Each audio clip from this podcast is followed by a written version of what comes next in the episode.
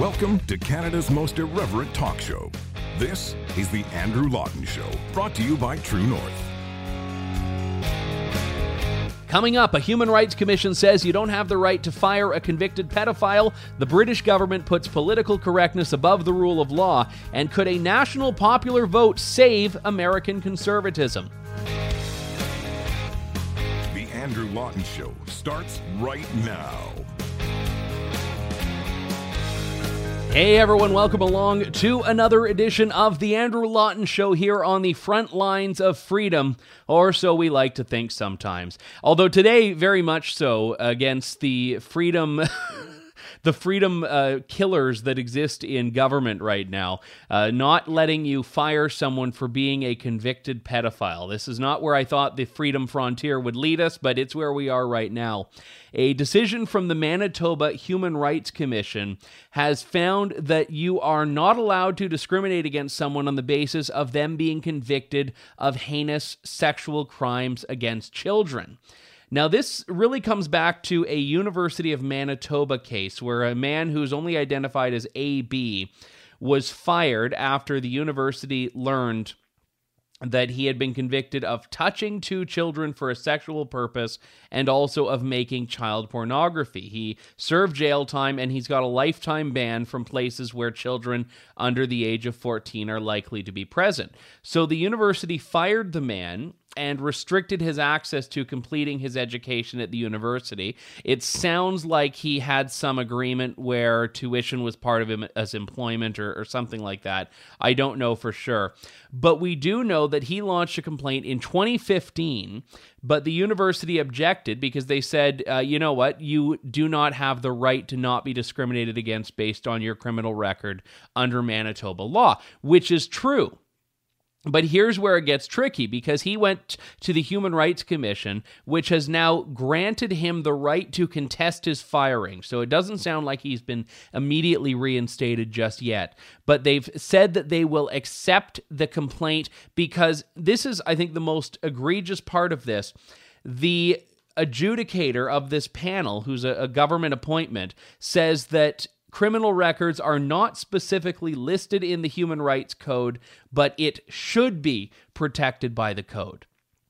So you've got two injustices here. You've got on one hand the fact that a child pornographer and convicted pedophile apparently is owed an employer that's going to overlook these facts about him. But also you've got these unelected bureaucrats in the human rights kangaroo court system that are openly saying, "You know what? This is not in the law, but we wish it were in the law, so we're going to act as though it is." And that's insane. I mean, imagine if a judge were, and don't get me wrong, I have my fair share of issues with judges sometimes, but if judges were to say, you know, we, we think this should be illegal, so we're going to prosecute you as though it is illegal, and you're like, well, hang on, I, I broke a law that, that isn't actually on the books. So they're pointing to the fact that other jurisdictions in Canada have a prohibition on discrimination based on criminal record, but Manitoba doesn't.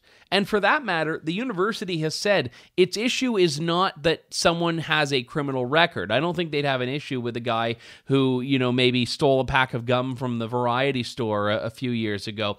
They're saying that children are on that campus all the time, minors are on the campus, and they don't think that someone who is a convicted child pornographer is necessarily the kind of guy you'd want around these children on a day to day basis, which seems like a pretty reasonable proposition to me. Now, look, I am a firm believer in second chances. I'm a firm believer in forgiveness. I'm also a believer in the right to freedom of association. That includes for businesses to have the freedom to determine hmm, maybe we do not want a guy convicted of kitty porn on our campus. And this does not seem to be unreasonable. Why are you denied the right to make that call? And this is why human rights commissions and human rights tribunals across the world are so dangerous because they oftentimes put this victim mentality as being the, the primary role of importance that you could have in your life to be a victim. And this trumps anyone's free speech rights. This trumps anyone's freedom of association. This trumps all of these other factors if you can say, no, no, no, I'm a victim of discrimination. That's the most powerful thing that you can be in 2020. So here's a guy who is uh, facing so called discrimination because a campus decided this guy should not work here. And they've now invented a new provision in law, which now is precedent. This is now the precedent. Now, anyone else who goes through this can say, ah, but in this case, uh, you know, Manitoba versus AB or University of Manitoba versus AB, they've determined that this is now the way things go. This is not a real court. This, these are not real judges. These are not real adjudicators. These human rights bureaucrats are the same people that went after Ezra Levant and Mark Steyn, and the same type of people that have gone after those who say things they don't like because this is what the regime allows them to do. It allows you to set a standard that is lower than any criminal threshold, but high enough that these bureaucracy, these kangaroo court bureaucrats can go after you. And people have to stop empowering these things. Governments have to stop giving them legitimacy. All of the people that sit on these panels are appointed by the government of the day. And in Manitoba, this is a conservative government that's appointed at least some, perhaps all of the adjudicators on this panel. Same as the uh, BC Human Rights Tribunal, the Ontario Human Rights Commission, the Canadian Human Rights Commission, all of these human rights commissions that have prosecuted people on so called hate speech they have been appointed by politicians, and in many cases, conservative politicians who, despite saying the right things on free speech, haven't actually done anything about this regulatory regime that allows them to target, that allows governments to target people on the grounds of speech. And I don't know where this is going to go moving forward. I mean, the whole point that I thought we were past this was when the Wax My Balls case in British Columbia happened, when uh, Jessica Yaniv or Jonathan Yaniv, Jessica, aka Jonathan, or Jonathan, aka Jessica, was demanding that all of these waxing parlors were waxing her testicles. And her testicles, as I, I, believe Mark Steyn had said, are two words you don't expect to hear together, but uh, demanding that all of these different waxing parlors and independent people waxing in their home, demanding that they wax her testicles. And the result of this was the Human Rights Tribunal saying, okay, we kind of think you're trying to weaponize this. We think that you're going too far. And this didn't even strike a blow to the end of these commissions. This was not enough to put an end to the extraordinary power that these commissions have over individual people's lives. This was just an anomaly. Oh, okay. Well, yeah, that I mean that was bad, but, but no, no, no. There, there's real anti-discrimination work that's being done by these commissions, folks, and we've got to keep them going, and we've got to keep giving them all this power and all this license.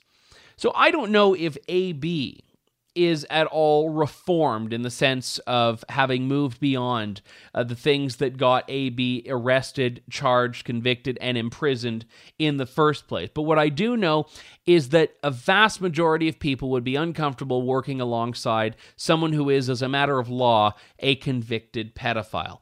And someone would be very unhappy about sending their child to a university knowing that there is going to be a convicted pedophile who is in the staff of the university. And we don't know the job. We don't know if they're a janitor. We don't know if they're a professor. No idea. And it doesn't really matter all that much. For the state to say that employers do not have the right to decide for themselves whether they want to associate with someone like that is for the state to say that you do not have the right in your own life, basically, to set boundaries that will extend to your place of employment if you're an employer. And look, imagine if this were a small business owner. Imagine if this were a little coffee shop owner, not a, a university that's publicly funded, a coffee shop owner that said, ah, you know what, I'm, I'm not comfortable. Uh, you know, my child was uh, abused by someone. I'm not comfortable hiring someone who's been convicted of sexually touching children. And the state says, oh, nope, that's discrimination. You can't do that. You cannot say that. It would be horrible. And oftentimes, the people that lose the most to these human rights bureaucracy kangaroo courts are people that don't have the means to fight back. I'm not sympathetic with the University of Manitoba because I care about the University of Manitoba. I'm sure it's a fine place. I don't know anything about it.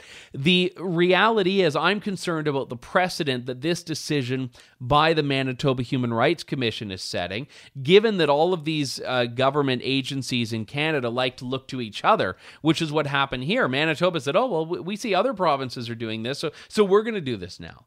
And then another province is going to look to Manitoba and say, oh, oh, okay, well, they've protected this guy's rights and he's a convicted pedophile. So we're going to, to now try to do this ourselves. And eventually you've got these unelected adjudicators eh, passing things into law that were never actually passed into law by anyone elected because they've decided to read meaning into these things that was never put there by legislators. And look, I would love, I mean, not that I would like it if legislators put it there, but at least you'd have the ability to oppose it if someone that you could vote out of office put it in versus someone that most people have never heard of, are never going to hear of, and someone that no one can get rid of.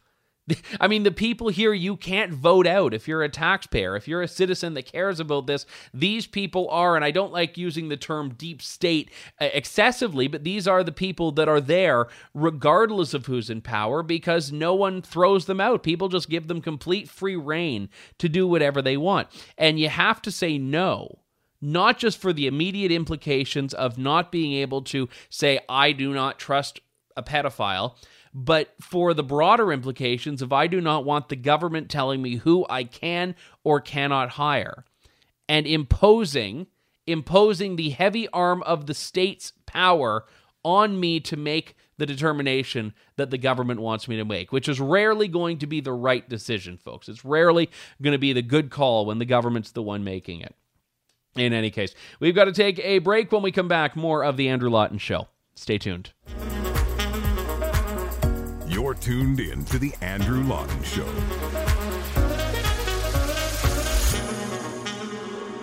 Welcome back to the show. You may remember it was about a year ago, maybe a year and a half ago, I, I sat down with Tommy Robinson in the United Kingdom. Tommy Robinson being now a, a, former candidate in the UKIP for the European Parliament and ultimately someone who was subjected to that heavy arm of the state that I mentioned earlier for daring to speak out against an issue that the government was ignoring. Tommy Robinson was, for a, great period of time in the last several years, the only voice speaking up about the grooming gangs across the UK other parts of Europe as well, but in particular the UK, that were predominantly Pakistani Muslim men targeting girls, young women, raping them, trafficking them, kidnapping them, the whole operation that was happening under the nose of police, politicians, other law enforcement. And Tommy Robinson was the guy that was saying, you know what, we're not putting up with this anymore. Rough around the edges, sure. But the only guy standing up for these people and, and ultimately working to expose them. Now, you fast forward to where we are now. Tommy Robinson was thrown in jail for contempt of court because the state didn't like that he was filming and commenting outside a courtroom on this case that the mainstream media was virtually ignoring. And you also look at how, even now, even now that people know these things have happened, people know some of the names of those involved, people have seen some justice be served, the government is still trying to keep this shut. From the UK Independent, grooming gang review kept secret as Home Office claims releasing findings, quote, not in the public interest, unquote. Now, this is from Lizzie Dearden, who is the Home Affairs correspondent for The Independent. She says that a Freedom of Information request was refused so that ministers, cabinet ministers in the UK, would have, quote, safe space, unquote, to discuss policy. So they've done the official research on the characteristics of grooming gangs, and they're not releasing it. Now, why could that be? What characteristics are they trying to conceal? Well, the fact is, it is not politically correct to talk about the reality of this because it is one particular religious group that is identified as being the culprit in the vast majority of these cases, and that is Islam, Muslims. And that's not to say that Muslims are violent. It's not to say that Muslims are rapists. It's to say that these rapists are Muslims and these grooming gangs were Muslims. And police have even conceded, by the way, that the reason these grooming gangs operated with impunity for so long is because they were Muslims and police departments didn't want to be seen as racist or Islamophobic to go in there and start doing anything about it. So it is political correctness that cost so many people their innocence and, in many cases, their lives political correctness that allowed these things to function for as long as they did. And even now, political correctness is protecting the culprits, the perpetrators. Why is it not in the public interest to have transparency? We're talking about 19,000 victims at least. 19,000 victims that were identified by authorities in just one year and the Home Secretary of the UK said that there would be no no go areas of inquiry. This is what uh, Sajid Javid said to The Independent no no go areas of inquiry. So everything was going to be open, everything was going to be transparent. We're going to be able to see all of this and really shine the light on it to identify the problem. And now they're saying, oh, well, you know, we can't release our findings. So why not? What are you afraid of? What are you afraid of? And why is it that those 19,000 victims are less significant to you than the hundreds and thousands of just evil, malignant tumors in society that were behind this? Why are the victims not as important to protect and stand up for as the perpetrators in the eyes of the British government right now? Because this is what he said I will not let cultural or political sensitivities get in the way of understanding the problem and doing something about it. We know that in these high profile cases where people convicted have been disproportionately from a Pakistani background, I've instructed my officials to explore the particular context and characteristics of these types of gangs. So they've conceded they know where the problem is. Why then not allow the research to be seen? There's been nothing since then. That was almost two years ago, and the government has said absolutely nothing since then. They've given no more details, no more information. This story in The Independent revealed that the paper found the work had been completed, but would only be used for internal policy making. Now, that means that they have a report that they're just going to bury, shove it a corner, and never speak of again. So that if anyone challenges them on not doing anything, they can say, oh no, we spent a, a year and a half commissioning a significant report on this. Then release it. Release the report. If you don't release the report, you are proving that you actually do care more about political correctness than you do about protecting the rule of law, protecting the integrity of your towns and communities. And my goodness, this is going to be an absolute riot on the hands of the British state if they continue to do exactly what happened up until this point that led to all of those problems with the grooming gangs in the first place. If the government continues to turn a blind eye because of these cultural sensitivities that they said wouldn't play a role in this. And the interesting thing was, when this started, I didn't actually go into this when I started following this case as a cheerleader of Tommy Robinson. In fact, I, I said I was quite agnostic on him, uh, even if I think that there are some problematic parts of things he said in the past. I also recognize that he is, uh, uh in this particular instance, being subjected to something that is horribly unfair, horribly unjust, and horribly unproductive at the hands of the state. And I actually put my concerns about Tommy right to him, and you can go back and listen to that interview if you'd like. And I still remain convinced that it's a travesty what the British government has done to him. He has served more jail time than many of the people responsible for the grooming gangs. And some of them have been thrown away, and good riddance to them as well. But there are others that have never, never been captured, where cases have not been investigated.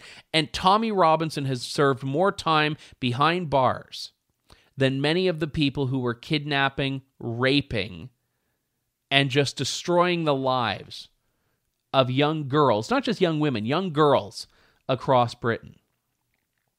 And the one thing that the government finally did is okay, we're going to explore this, we're going to do a report, and this is now buried, shelved, never to be spoken of again. And this is supposed to be justice? Political correctness is the closest thing Britain has to a state constitution right now. My goodness. We've got to take a break. When we come back, more of The Andrew Lawton Show. Stay tuned. You're tuned in to The Andrew Lawton Show. Welcome back, everyone, to the Andrew Lawton Show. This story I find actually quite amusing. So, Bernie Sanders did a, a, sit down with Anderson Cooper on 60 Minutes, and he did the whole Mussolini made the trains run on time thing with Cuba, where he said it was unfair to say that, quote, everything is bad in Cuba, unquote. And he had talked about the literacy campaign that Fidel Castro put in and other things that Cuba ha- has done apparently so well.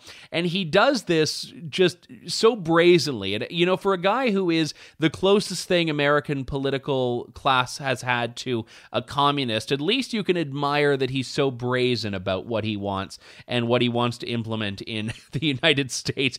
But Bernie Sanders sits down and says unironically, ironically, that you can't say Cuba's all bad, conceded that there was an authoritarian nature there but ultimately said that uh, Cuba has just become such a pillar of success in, in, so many other ways. And what was interesting is that this ended up earning Bernie Sanders, not much love in the United States, but he was on the front page of the Cuban newspaper in a favorable way. I, I don't speak Spanish at all, but Granma or Grand, uh, maybe it's just Granma, which is the official organ of the Central Communist Party Committee of Cuba, uh, had very favorably written about Bernie Sanders, saying that he recognizes Cuba's contributions in education and health. Now, uh, of course, when he is praising a communist dictatorship, uh, the state media in that communist dictatorship is very fond of Bernie Sanders. But again, I find it very fascinating that anyone in the United States who is from Cuba, who has fled Cuba, they are just seething right now. There was actually a Miami Herald op ed from someone who said, I went to school in Cuba under Castro. Here's what it's like, Bernie Sanders, from a Cuban national who talks about the cheap propagandist talking points that the American left peddles on Cuba and how that is so at odds with what she experienced and what actual Cubans experience, which is why they flee to the United States on Javex bottles. You don't risk your life fleeing a country when everything is as hunky dory as Bernie Sanders thinks, or a lot of the leftist politicians in the West that insist Cuba is just this utopian paradise. But the thing that I find fascinating is that this guy's winning. This guy's winning. There was a time when this would be like the kooky Marianne Williamson of the primary, but Bernie Sanders is in the lead. The Democrats are completely unfazed and, if anything, encouraged when he talks this way about things. So I have to unpack what's going on in American politics right now. Former Republican National Committee Chairman Michael Steele and I sat down last week when I was in Miami, actually, which has Little Havana. This is where most of the Cuban expats in America live, or at the very least, the first place they touched down in America. And my goodness, the riots that well, the opposite of riots, actually. The celebrations in Miami when Fidel Castro died should give you an indication that the Bernie Sanders narrative of Cuba is not accurate. But I wanted to share my interview with former Republican National Committee Chairman Michael Steele. We talked about what things are happening in the Democrat primary heading to November when the election takes place. And we also spoke about a reform initiative that is ultimately bipartisan but could help conservatives to revamp the way Americans vote in presidential elections, embracing a national popular vote. So here's my sit down with Michael Steele. I'm sitting down with the former Lieutenant Governor of Maryland, also the former chairman of the Republican National Committee, Michael Steele. Michael, good to talk to you. Thanks for taking the time. It's great to be with you, Andrew. Absolutely. Good to see you, man. Let's talk first off uh, about where we are in the course of American politics right now, because I, I think that it's been an eventful last four years, certainly. And, and as we look forward, a, a lot of people I think on, on, the left are going down that same road that we saw before 2016, which is that, uh, well, there's no way anyone can vote for Donald Trump again, and, and we have to do this. And, and then on the right, you have, I, I think, a lot of the resistance to Donald Trump from conservatives seems to have abated a bit, in my view. And I'm wondering if you'd agree with that. The people that were never Trumpers that are now, okay, well, I, I guess it's not that bad. Yeah, I, I, think on the first point with respect to how the left is uh, approaching this election, uh, they they're they're turning into a clown show. Iowa is just the tip of I think of what will be a very dangerous iceberg for them. Um, not not just on the process size and just getting the vote out, but just generally in in their understanding of where the American people are, what the American people are thinking, and how they feel about the upcoming election there's a lot of uh, mixed emotion about it in some quarters, and there are very strong emotions in others. There's no doubt about that. You have those who, there's no way on hell I will ever vote for Donald Trump, um, and, and, then you even have those who voted for him in 16 who have peeled off. But you still, to your to your second point, and it's not just among conservatives, among center right independents, for example um, who are looking at this, and they are they're making a different calculation and assessment, largely based on how they see the Democrats performing. So, you know, the president, in my estimation, is in a very good position right now. Uh, he's very strong. Certainly on the economy, he's over 50 plus 52, 53 percent approval on the economy. I think that number is actually a little bit higher. Um, his job approval is at 49%, two points higher than Barack Obama, Obama at the same point um, in his first term. So I think where the president is positioned, you can say, look, uh, Mueller, impeachment, um, all helped um, because it, it really spoke to a narrative that conservatives were saying that you go down this road on impeachment, you're going to bite off something you can't chew. And, and I think that's what's turned out because the American people, at the end of the day, it wasn't in their mind to sort of throw out a president. So all of these factors have played into where this election is at this point. The Democrats are now going through their primary process. The president is just sitting back and enjoying the moment. Um, and we'll see um, once there is a nominee, who that nominee is will matter. How they perform in the upcoming campaign will make the difference between whether or not Democrats can recapture those bricks they took, uh, they lost out of the blue wall um, in 2016, and whether or not the president is able to build on the momentum from um, a good economy and the other things that have happened uh, and, and turn it into a victory in November. You mentioned that who the Democrat is is a relevant question here, and I was wondering if you could explain a bit more about that because right now we see the Democrats uh, very much eating their own, and, and people that in the past would have been, I think, very formidable candidates, uh, the more moderate among them are, are, are now absolute jokes to it. It yeah. seems like the Democrat yeah, establishment. Right? No, you're absolutely right, and and so if if they want to go if they want to go land on Bernie Sanders. Uh, thank you very much. Uh, January 21, we'll be watching Donald Trump uh, reinaugurate inaugurated as the into the second term. If you want to if you want to dance with Elizabeth Warren, thank you very much. Donald Trump will be the next president of the United States.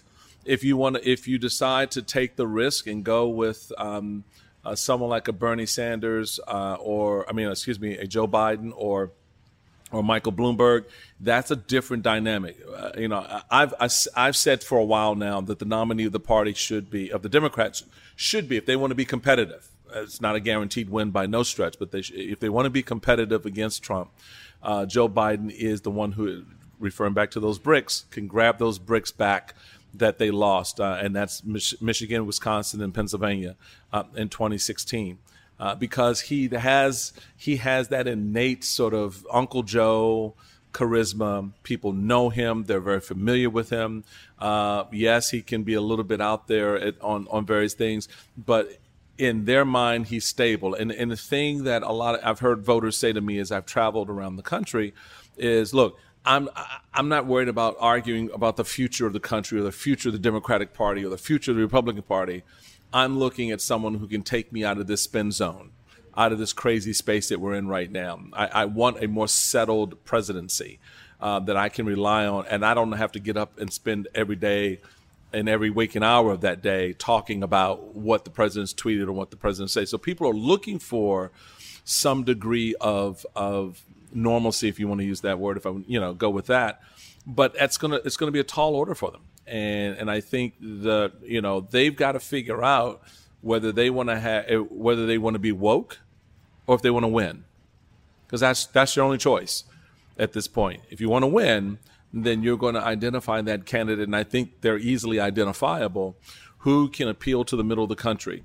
Who can speak to those farmers and to those uh, blue collar workers, to those moms who are sitting around kitchen tables trying to balance budgets with two weeks left in the in the in the month um, and and no money, right? So that's real life, and Democrats have not been very good, in my estimation, at speaking to real life.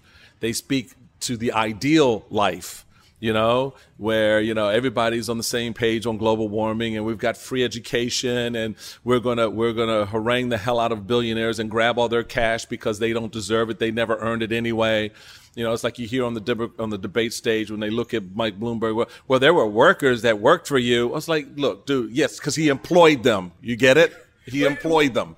when Obama had said, I think it was 2008, you didn't build that, right. that was seen as a gaffe. But now that's standard Democrat policy, the fact that, well, you didn't do that. No. Right, right. No, exactly right. So there is, a, in my estimation, a, a complete misreading of the electorate that the Democrats have been um, just, they're very expert at. misreading the public. They did it with Hillary Clinton.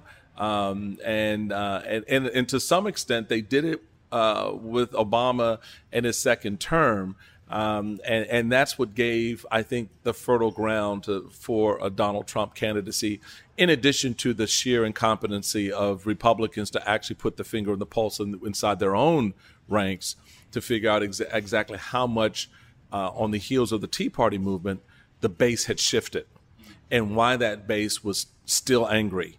Um, we had, when I was national chairman, had mitigated some of that. We had a, I think, a very good working relationship with Tea Party um, leaders around the country. We elected a lot of their candidates, uh, constitutional uh, conservatives, to to the Congress um, and the state legislatures. Um, some have retired since then. Um, a few have lost their seats, um, but their frustration uh, grew anew um, after 2012, and boom, uh, Donald Trump came in and sort of picked at that wound uh, and and launched a populist, um, uh, not resurgence, but um, sort of energy that um, uh, they were like, I can ride with that. And so now, even internally for the Republicans, looking either after 2020 or t- after 2024, how does that ground shift further to to sort of continue the progress of electing uh, national office uh, holders, et cetera? I'm actually glad you mentioned the populism because I, I, wanted to talk to you about the popular vote shift that we're seeing, mostly from the left. I, I mean, certainly the Democrats are saying they want to tear up the Electoral College.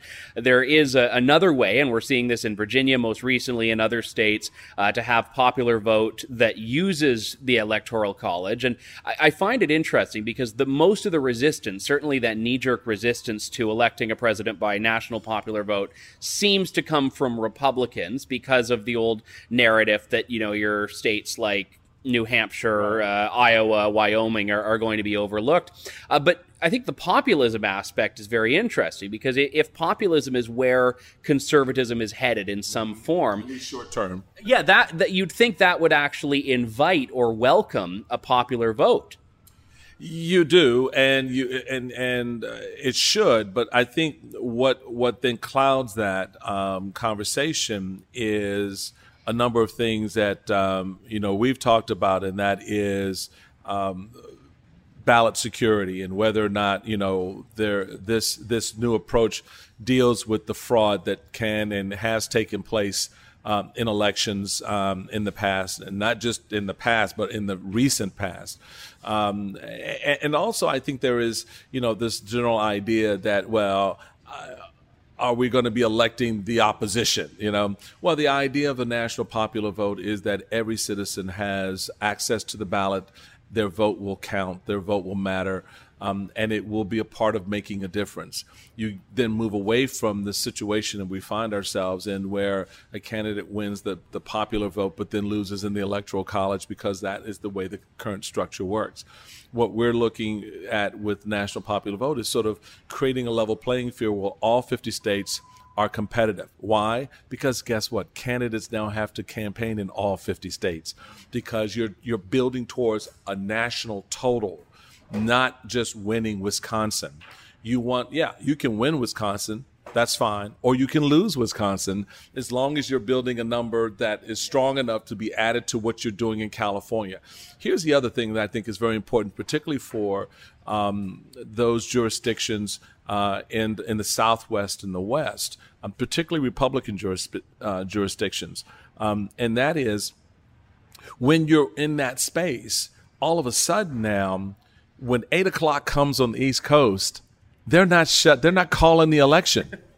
They can't call the election because there's still three hours of votes to be tabulated and and and counted um, in in the west in western part of the country. So for those particularly Republican um, uh, voters who are sitting on on the 101 trying to get home. Uh, or try to get to the voting polls, and at eight o'clock on the East Coast in the past, they they're you know, oh yes, we call the race for. They turn around and go home. I, am not going to vote now because hell, they just called the race for the Democrat or they called the race for the Republican, uh, and I'm done. Um, but now um, you want to you want that vote to get to the polls because that number no matter what it is is going to add to a national number so when you look at these elections there's a whole new dynamic. And donald trump to his credit um, has said and acknowledged that if there were a national popular vote in place in 16 or 20 or in any campaign he's in he would campaign differently. He would be campaigning in states that right now are either flower states or the states that they ignore because there's no, they're not a competitive uh, part of the uh, battleground uh, calculation. Well, and, and, that works both ways. I mean, states that aren't battlegrounds because you know you're going to win them, and states that aren't battlegrounds because you know you're going to lose them. So, right. so in the end, you've got uh, you know California, New York, which are the biggest states in the union that get no uh, real campaigning from either the Democrats or the Republicans. Right, right. And, and, and so to that point, as an example, if, you know, typically there are, let's, I know that I'm just going to play with the numbers, so go with me here. If there are 3 million uh, Californian uh, independents and Republicans who vote for the Republican candidate in a typical presidential election, um, and you now have the opportunity where you've got a million people on their way to the polls at five o'clock to go, and now all of a sudden you've got four million. Now you've just added another million to your national total, and if you if you and you couple that with places like New York, New Jersey, Florida, Ohio, elsewhere, all of a sudden now you can see just where you have now created margins for you to win as opposed to, well, okay, I got 3 million votes in, in California, whoopee. Um, so it, it, it, for me again, it changes the way the game is played. It is something worth looking at, and I think on the heels of the uh, certainly in the in the Democratic primary in Iowa and, and the, the, mess that is. I mean, first off, let's just do away with the caucus system, yeah. people. Can we can we just be honest and say the idea that you're going to engage in the least democratic uh, aspect of voting, where you tell people you have to be in a location between hour one and hour four. And if you're not there at hour four plus one minute, you're not there, we're going to lock you out. You can't vote that to me is undemocratic. And, and no secret ballot. It's really no the only area where there's no secrecy right. of who you're voting for. You're literally standing in right, the corner. Right. And so uh, talk about peer pressure. And your neighbors are, oh, you standing there for Trump? Or you standing there for Biden? Or you standing there for you know so it's it's it's ridiculous go go to you know a a primary system i think when i was national chairman i advocated for a national primary um, pick a day in april pick pick four weeks in april and each week you have four region you have a regional uh, a primary over those four weeks, and you're done by the end of the month, and you know who your nominee is going to be. Um, and so there are a lot of options and opportunities. I think the Democrats are certainly going to look at that. I think Republicans should revisit that, as we did when I was national chairman and made some recommendations um, on how our primary should unfold. Um, in order to, again, the goal is to get out as many of your voters as you can possibly can to identify new voters um, and get them to the polls. Do you like a popular vote because you think it would favor conservatives, or do you just think it would dampen a, an electoral edge that right now the Democrats have, in your view, under the under the status quo? Oh, I think it favors. I think it favors conservatives. I think it it it plays to the ideal that the the, the nation as as a whole um, is a center right nation, uh, and I think that in a lot of communities, particularly when you when you're looking at minority communities, Hispanics and African Americans, the presumption is that's an automatic Democratic vote. I can tell you firsthand as a black man, that's not true. I can tell you firsthand as the former uh, county chairman, state chairman in Maryland, as well as national chairman, that's not true. Um, and we have, I, I believe, very fervently, still within us the capacity to make the case to a cross section of voters that uh, they will find appealing. And this, in this new format, allows us the opportunity, again, to go into places that we have just regressed from. Um, because oh it's a blue state you know or we're not going to win that state well now you're going to play and guess what guess what else is essentially important here going back to that California example with those million that million extra voters who decided to continue on to the polls as opposed to turning around and going home at five o'clock, that helps your down ballot.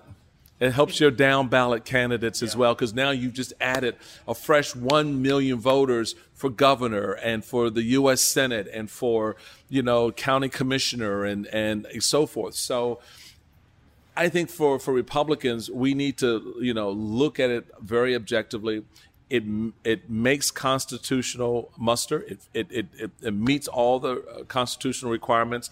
It's a compact amongst the states, no different than the lottery compacts that we're very familiar with. Certainly, those in the western uh, part of our nation um, who are in uh, water compacts, um, you know, uh, know what that's like if you're sharing the Colorado River. Um, so it, it's, it's, it's a form of cooperation among the states where they say, look, we're going to agree that this body of us that total 270 electoral votes agree that whoever wins that national popular vote, that, that grand national total, we agree to commit our our electoral votes to that candidate. Because that why? Because that candidate will have competed in all of our states. That candidate will have competed in in most of our communities. And I think that more than anything else is how we begin to re-engage uh, citizens in the most important uh, franchise they have. Michael Steele, thank you so much for chatting. Oh, really appreciate pleasure, it. Man, I really enjoyed it. Thank you. My thanks to Michael Steele, and my thanks to all of you for tuning in, writing in, supporting this show in whichever way you do. We'll be back in just a few days with more of The Andrew Lawton Show. Thank you, God bless, and good day. Thanks for listening to The Andrew Lawton Show. Support the program by donating to True North at www.tnc.news.